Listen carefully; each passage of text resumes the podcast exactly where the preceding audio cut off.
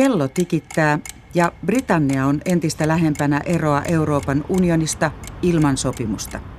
Tämä selvisi, kun pääministeri Theresa Mayn erosopimus sai täystyrmäyksen maan parlamentissa. Tappiosta huolimatta May ei näytä taipuvan kompromisseihin. Nyt parlamentti yrittää ensi viikolla historiallisissa äänestyksissä saada Brexit-prosessin ohjat omiin käsinsä. Minä olen Sari Taussi. Tervetuloa kuuntelemaan maailmanpolitiikan arkipäivää ohjelmaa. Lähdetään ensin Pasi Myöhäsen mukana lontoolaiseen pubiin. Lontoolaisessa pubissa käy rento puheensorina. Päällisin puolin huolettomalla joukolla voi kuitenkin olla edessä ongelmia, sillä Brexit-ratkaisut puuttuvat ja Britannia luisuu päivä päivältä lähemmäksi sopimuksetonta EU-eroa maaliskuun lopussa. Lontoon keskustassa työskentelevä sairaanhoitaja Eeva Louhela. Kukaan ei varmaan tiedä, mitä, mitä silloin tapahtuu, koska tämmöistä tilannetta ei koskaan ollut aikaisemmin olemassa.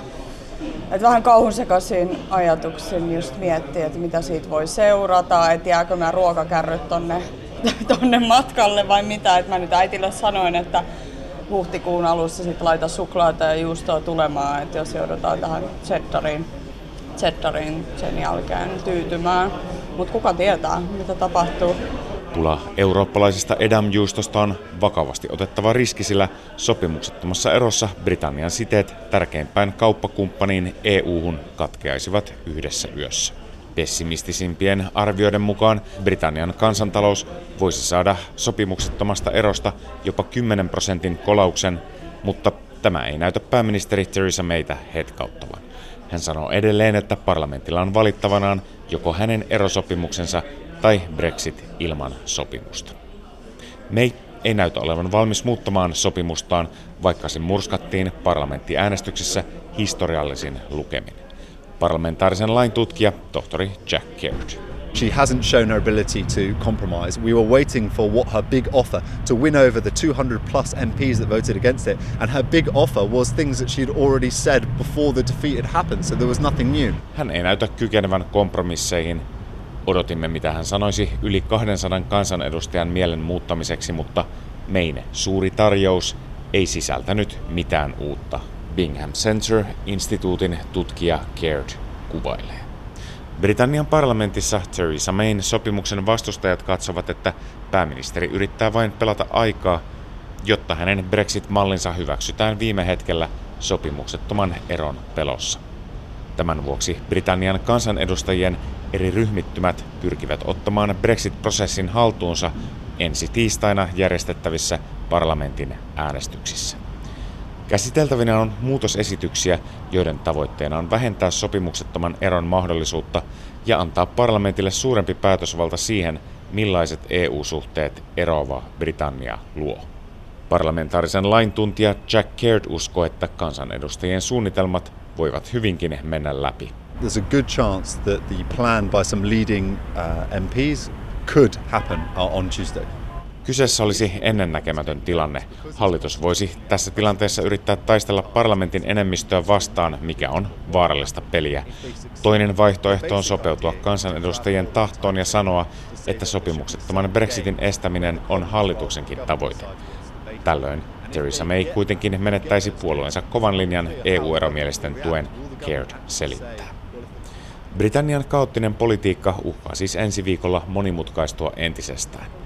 Sekavalta näyttävä parlamentaarinen junailu voi kuitenkin olla ainoa tie siihen, että Britannian Brexit-soppa lopulta selkeytyy. Jack Caird.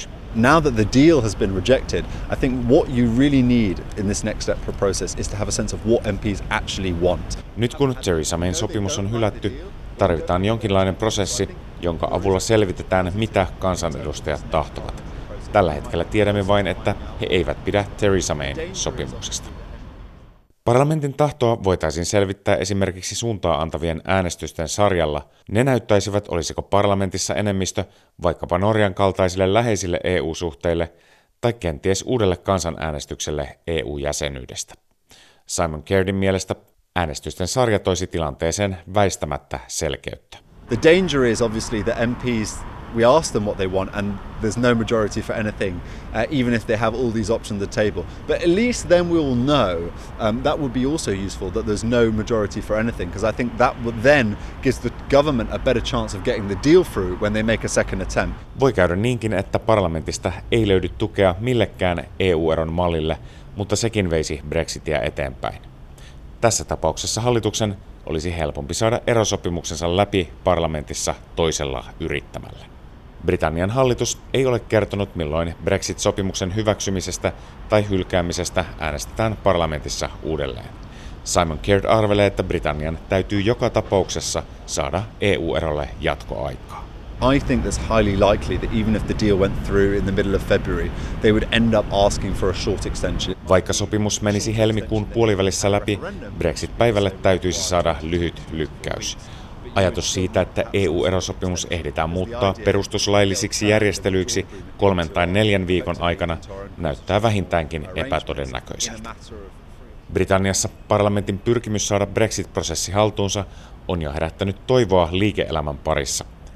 Vaikka kansanedustajat ovat eripuraisia, haluaa selvä enemmistö heistä välttää sopimuksettoman EU-eron. Simon Caird varoittaa kuitenkin tuudittautumasta turvallisuuteen. It's a matter of EU law that we leave on the 29th of March 2019. It's not in the, completely in the hands of either the government or in the hands of parliament. EU-lain mukaan Britannia eroaa unionista maaliskuun 29. päivä. Asia ei ole vain Britannian hallituksen tai parlamentin käsissä. Jos ne eivät pysty löytämään tietä eteenpäin, edessä on sopimukseton ero.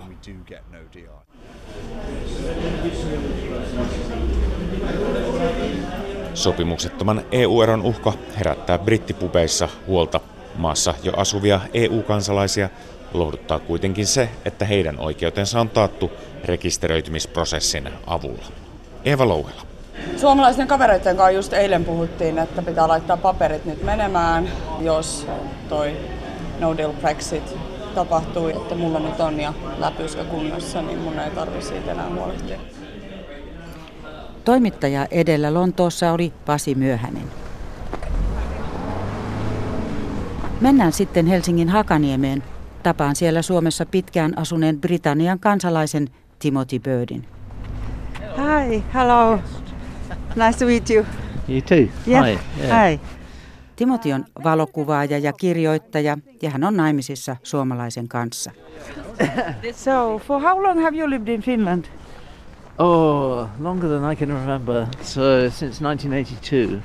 Okay. Hän on asunut Suomessa vuodesta 1982, eikä Suomen kansalaisuus ole koko tuona aikana ollut ajankohtainen asia.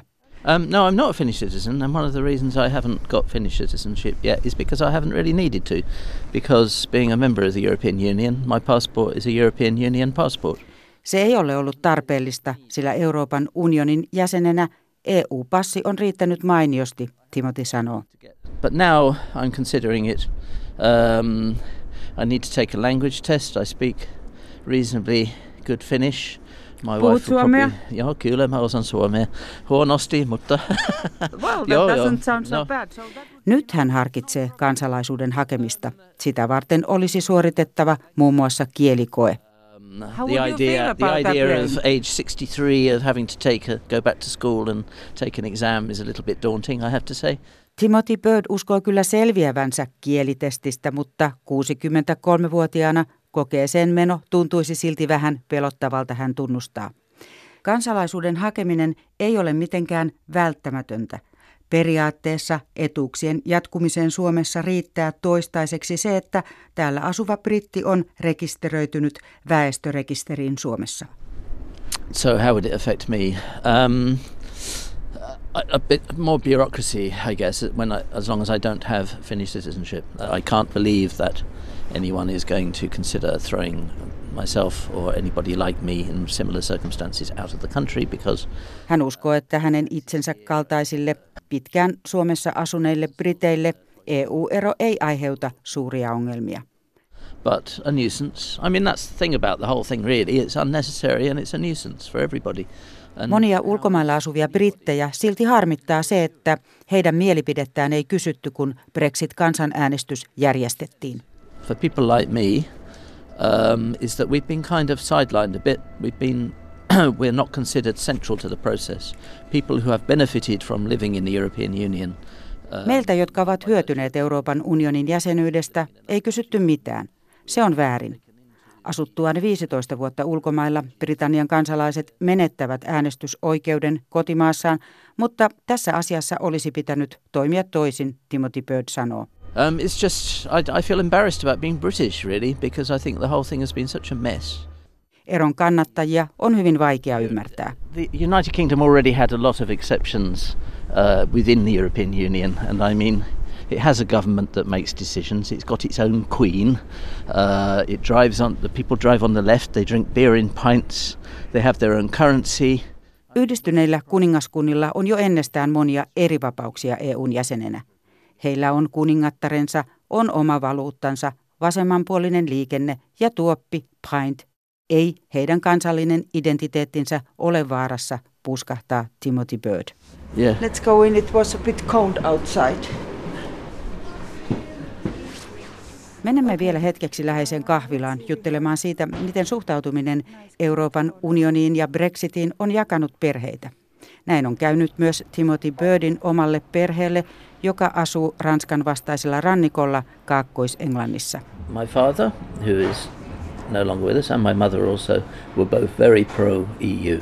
Isäni ja äitini olivat hyvin Eurooppa-myönteisiä, etenkin isäni, joka oli sotaveteraani.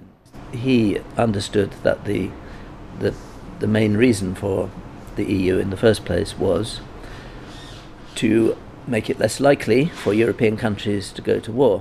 Isä ymmärsi, että Euroopan unionin perustamisen suurimpia syitä oli estää Euroopan maita ajautumasta uudelleen sotaan, ja se onkin toiminut, hän toteaa. Osa nuoremmista sukulaisista kuitenkin kannatti eroa Euroopan unionista. And I was I, I kind of pleaded with them before. I knew they were Yritin vedota heihin ja sanoa, että Britannia kyllä pystyy päättämään asioistaan EUn jäsenenäkin. Sanoin, että isoisänne olisi ollut hyvin pettynyt lasten lastensa päätökseen. Timothy Birdin arvion mukaan Euroopan unioni on edistänyt rauhaa myös sillä lailla, että se helpotti Pohjois-Irlannin rauhansopimuksen aikaansaamista 20 vuotta sitten. And the whole peace process, you know, I can remember living in London when I was at university, and like every five minutes you'd have to leave a shop because there'd be a bomb alert. The, the, the, you know, the bell would go off, everybody out. Muistan hyvin, kuinka opiskeluaikanani Lontoossa oli usein hakeuduttava suojaan Pohjois-Irlannin tasavaltalaisarmeijan IRAn pommiiskujen varalta. Britannian kansanäänestyksen tulos kesäkuussa 2016 oli Timothy Birdille henkilökohtaisesti iso pettymys.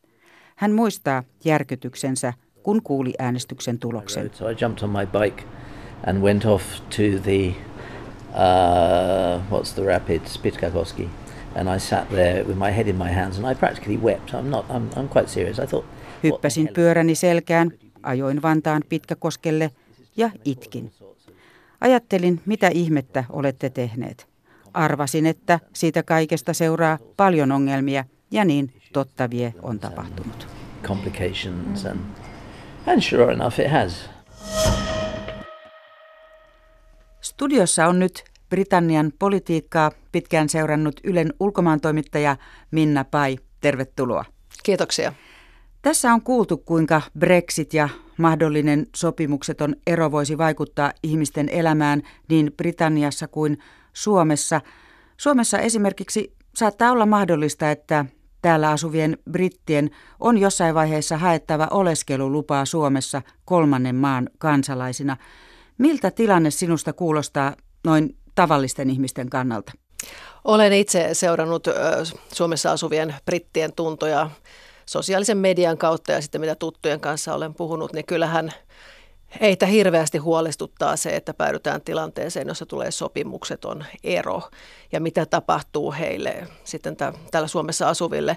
Ja varsinkin sellaiset ihmiset, jotka ovat ehkä eronneet suomalaisesta puolisostaan, ei ole töitä, lapset ovat ehkä aikuisia, niin heillä on aika iso pelko siitä, että tällaisessa tilanteessa he jotenkin voisivat sitten menettää oleskeluoikeutensa Suomessa, koska käytännössä sitten sopimuksettoman eron myötä Britannia ei ole enää EUn jäsenmaa, eli Siinä Kyllä. tapauksessa sitten täälläkin asuvat Britannian kansalaiset olisivat kolmannen maan kansalaisia, eivätkä suinkaan EU-maan kansalaisia.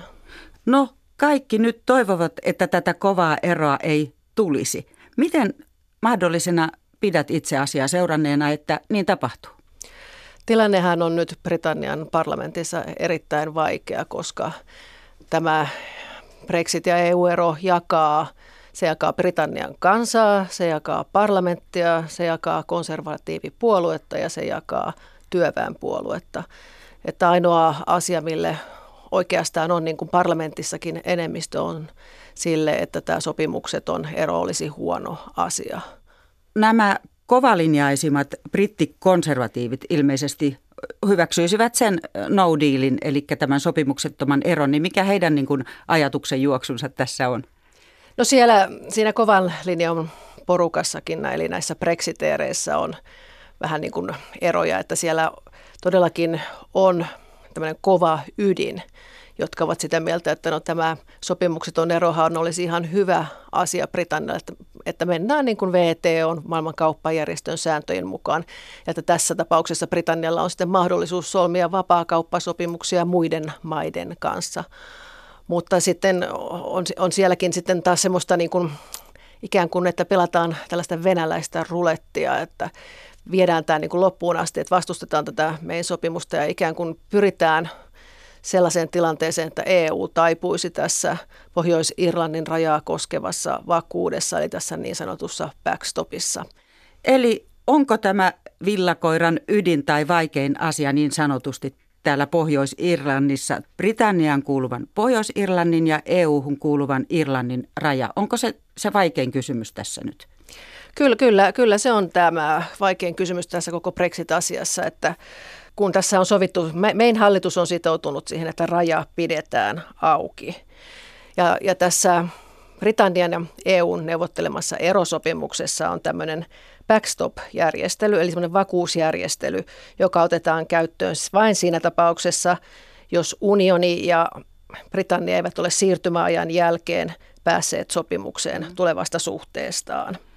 Ja siinä backstopissa koko yhdistynyt kuningaskunta, eli Pohjois-Irlanti mm. ja muu Britannia jäisivät EUn kanssa tulliliittoon, mutta lisäksi Pohjois-Irlanti olisi vielä osittain muutenkin EU-sääntelyn piirissä. Eli vesittyisi tämä koko Brexit tavallaan siinä heidän näkemyksensä mukaan, jotka vastustavat sitä? Niin, no, näille vastustajille, eli näille brexiteereille tässä se vaikein kysymys on se, että jos UK on EUn kanssa tulliliitossa, niin se ei pysty solmimaan vapaakauppasopimuksia kolmansien maiden kanssa. Ja nyt tähän haluttaisiin sitten tämä aikaraja ja että se, että, että Britannia pystyisi irrottautumaan tässä backstopista ikään kuin omalla päätöksellään. Ja tietysti sitten tämä main hallitus nojaa tämän Pohjois-Irlannin unionistipuolueen eli DUPn tukeen konservatiiveilla ei ole parlamenttienemmistö ilman heitä. Ja näille unionisteille on, he eivät pysty hyväksymään sitä, että Pohjois-Irlanti olisi erilaisessa asemassa kuin muu Britannia. Miksi muutenkin tämä rajakysymys on niin tärkeä?